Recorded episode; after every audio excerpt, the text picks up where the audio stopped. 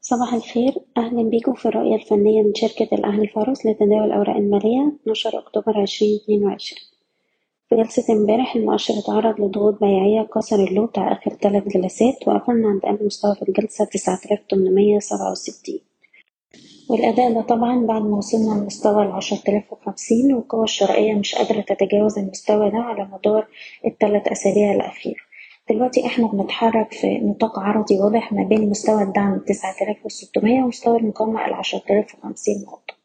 وبالتالي طول ما إحنا تحت مستوى آلاف وخمسين ده بيزود احتمالية إن إحنا نرجع نجرب تاني على مستوى الدعم آلاف وستمية.